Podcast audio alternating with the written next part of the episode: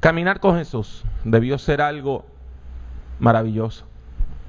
Los discípulos, ese grupo de personas llamadas por Dios para llevar a cabo una misión especial, fueron testigos de grandes maravillas. Y para este grupo selecto, lo milagroso se volvió cotidiano. Todos los días veían algo sobrenatural. Y llegó el tiempo que le perdieron la novedad a lo maravilloso. Los discípulos vieron a Jesús sanando personas leprosas, paralíticas, sanando personas a la distancia, reprendiendo demonios, levantando muertos, dándole vista a las personas ciegas, curando a un hombre que tenía una mano seca y hasta reprendiendo las tormentas sobre el mar de Galilea. Todo eso de acuerdo al Evangelio según San Mateo. Y quizás el milagro más espectacular fue cuando en una ocasión Jesús estaba a las riberas del mar de Galilea y llegó una multitud y Jesús comenzó a enseñarles y a predicarles y se hizo tarde y ya las personas no podían encontrar dónde ir a comprar alimento y Jesús le dice a los discípulos, denle ustedes de comer. Y nada más tenían unos cuantos pedacitos de pan, unos cuantos pedacitos de pescado ahumado y Jesús comienza a repartirlos y a repartirlos y a repartirlos y a repartirlos. Y más de 4,000 personas comen de eso. Y después sobran 7 canastas. Y después de ese milagro tan impresionante, los enemigos de Jesús, algunos fariseos, no todos, algunos fariseos y algunos saduceos, se confabulan en contra de él y deciden hacerle daño, deciden tenderle una trampa y comienza una gran polémica que vemos a través de todo el comienzo del capítulo 16 entre Jesús y sus enemigos. Y así Jesús llega a una ciudad que se encontraba cerca del monte Hermón. El nombre griego de esta ciudad era Paneas. Paneas, porque era una ciudad que estaba dedicada a un dios rarísimo que tenían los griegos que se llamaba el dios Pan. Pan era el dios de los campos, de la vida silvestre, pero también era un dios de la fertilidad, de la sexualidad. Y su figura estaba unida al culto al sexo, a la fiesta y al desenfreno. Las estatuas de Pan lo presentaban como un fauno o un sátiro. Y usted dirá, ¿un sátiro? Para nosotros un sátiro es un hombre que es un ofensor sexual. Pues mire, esa palabra viene de eso. Un sátiro en la mitología griega era una divinidad campestre y lasciva, interesada en la sexualidad, que tenía el torso de un hombre pegado al cuerpo de un cabro o de un chivo. De acuerdo a la mitología griega, los sátiros tenían cara de ser humano, barba, cuernos de cabro, patas de cabro, orejas de cabro y la cola del caballo o del chivo.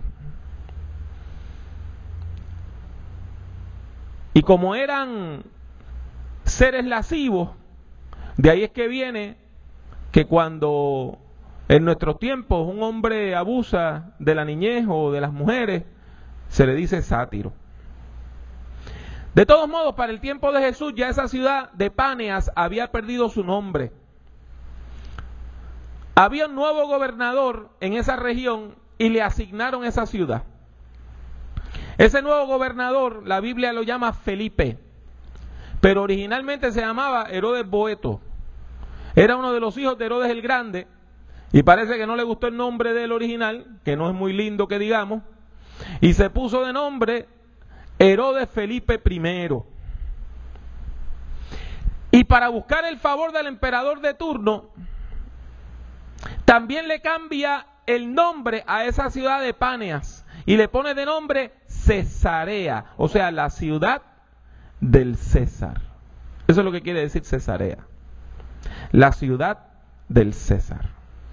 Y como en el Nuevo Testamento se nos habla de dos ciudades que se llaman Cesarea, una Cesarea del mar, que era un puerto del mar Mediterráneo, donde vivía el gobernador militar romano, que en el tiempo de Jesús era Poncio Tiberio Pilato, y esta otra, que estaba cerca del monte Hermón, en el terreno que de lo que hoy llamamos el Líbano, cerca de donde comienzan las fuentes del río Jordán, y esa se le llama Cesarea de Filipos. Y es en esa ciudad, en Cesarea de Filipos, una ciudad dedicada al César, al emperador romano, donde Jesús decide confrontar a sus discípulos. El maestro Galileo le sorprende con una pregunta y le dice: ¿quién dicen los hombres que es el Hijo del Hombre?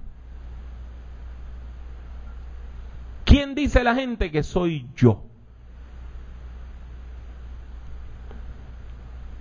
Sorprendidos ante la pregunta, los discípulos comienzan a decir lo que dice la gente. ¿Tú quieres saber lo que dice la gente? Te vamos a decir lo que dice la gente. Algunas personas piensan que tú eres Juan el Bautista, que después de muerto ha vuelto a la vida. Otras personas piensan que eres el profeta Elías. ¿Por qué? Porque en el Antiguo Testamento Elías no muere, sino que es arrebatado al cielo en un carro de fuego. Y mucha gente dijeron: bueno, este hombre hace milagros como los hacía Elías, eso quiere decir que volvió del cielo Elías. Otros lo comparaban con Jeremías o con alguno otro de los grandes profetas que de manera milagrosa había vuelto a la vida. Pero Jesús continúa su interrogatorio.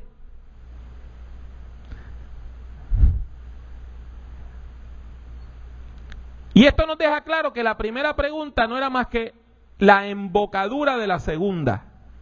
La primera pregunta estaba preparando el terreno para la segunda pregunta. Y Jesús, el Galileo, le dice a sus discípulos: bueno, después de escuchar tantas enseñanzas y ver tantos milagros y caminar conmigo por tanto tiempo, ¿quién ustedes creen que soy yo? Ya no me interesa lo que dice la gente. ¿Qué dicen ustedes sobre mí? Y esta pregunta es la pregunta más importante que hace la Biblia, de Génesis a Apocalipsis y el Nuevo Testamento en especial. Esta pregunta es la pregunta más importante de todos los tiempos, y es la pregunta más importante para la vida de la iglesia y para todo creyente. Hoy el Cristo resucitado nos sigue confrontando, preguntando y desafiando. ¿Y tú? ¿Qué crees? ¿Qué es lo que crees tú? Al igual que los discípulos, ustedes y yo hemos caminado un trecho con Dios. Asistimos a la iglesia regularmente. Algunos de nosotros llevamos más de 30 años asistiendo a la iglesia regularmente. Otros llevan menos tiempo. Pero todos llevamos un tiempo donde estamos relacionados con la vida de la iglesia. Venimos a la iglesia, cantamos himnos, a veces los cantamos de memoria. Tenemos himnos favoritos, cánticos espirituales. Tenemos Biblia, libros que nos hablan de la fe, como las revistas de Escuela Bíblica Dominical. La mayor parte de nosotros ofrendamos, y ofrendamos con amor. Nadie nos obliga. Y mire, nos gozamos y nos divertimos en las muchas actividades de la iglesia. Cuando se hace una gira, una fiesta, cuando se hace un asopadito, nos gozamos, hermano. Y todo eso que le acabo de decir es santo, bueno y agradable a Dios. Pero no es suficiente. Les repito, no es suficiente.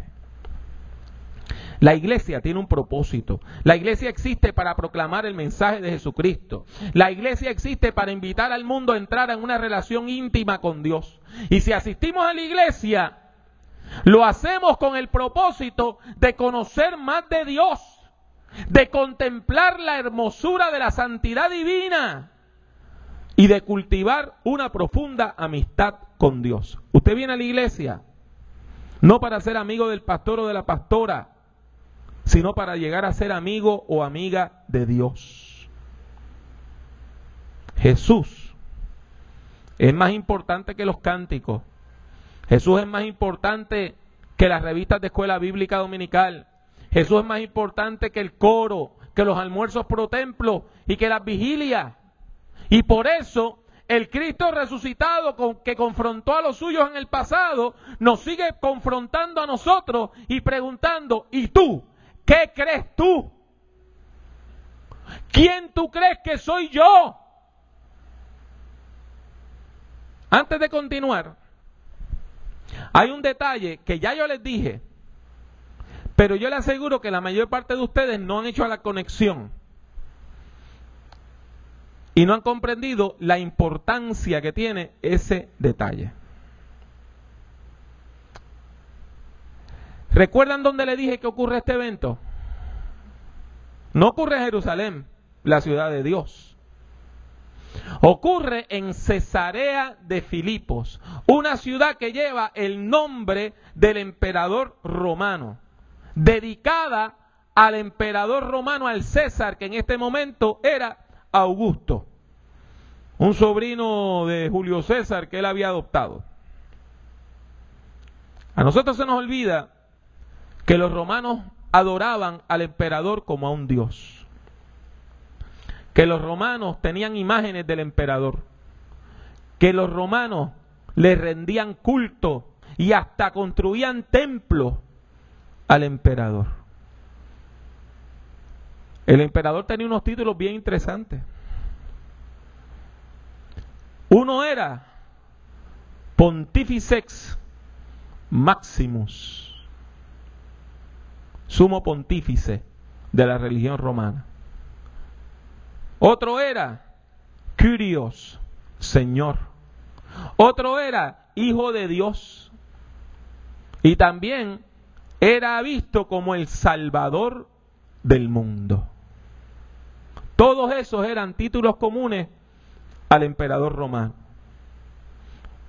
Y ahora yo les vuelvo a preguntar, ¿por qué Jesús escoge este escenario para hacer esta pregunta? ¿Por qué no hizo la pregunta en Jerusalén, o en Judea, o en Belén, o en Nazaret? Y yo creo que la respuesta la tiene Mateo 6:24, que dice, ninguno puede servir a dos señores, porque o aborrecerá al uno y amará al otro, o estimará al uno y menospreciará al otro. Jesús toma el contexto de esta ciudad imperial para lanzar un mensaje antiimperial. Los romanos dicen que el emperador es el Señor. ¿Y usted qué cree? ¿Quién es el Señor? ¿Augusto o Jesús? En el fondo, Jesús nos está preguntando dónde está nuestra lealtad, dónde está nuestro corazón, quién es el Señor de nuestras vidas, César o Jesús. Lo que está en juego aquí,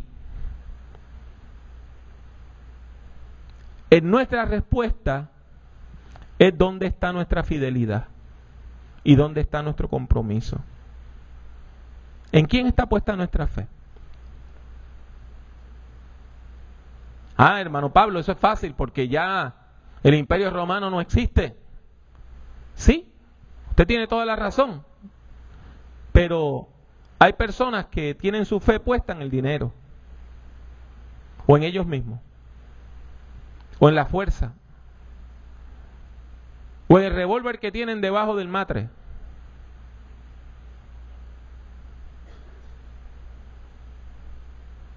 ¿En quién está puesta su fe? Hay líderes cristianos, gente que van a la iglesia, que cuando se enferman y les dicen, usted tiene cáncer, buscan el espiritero, van donde el santero.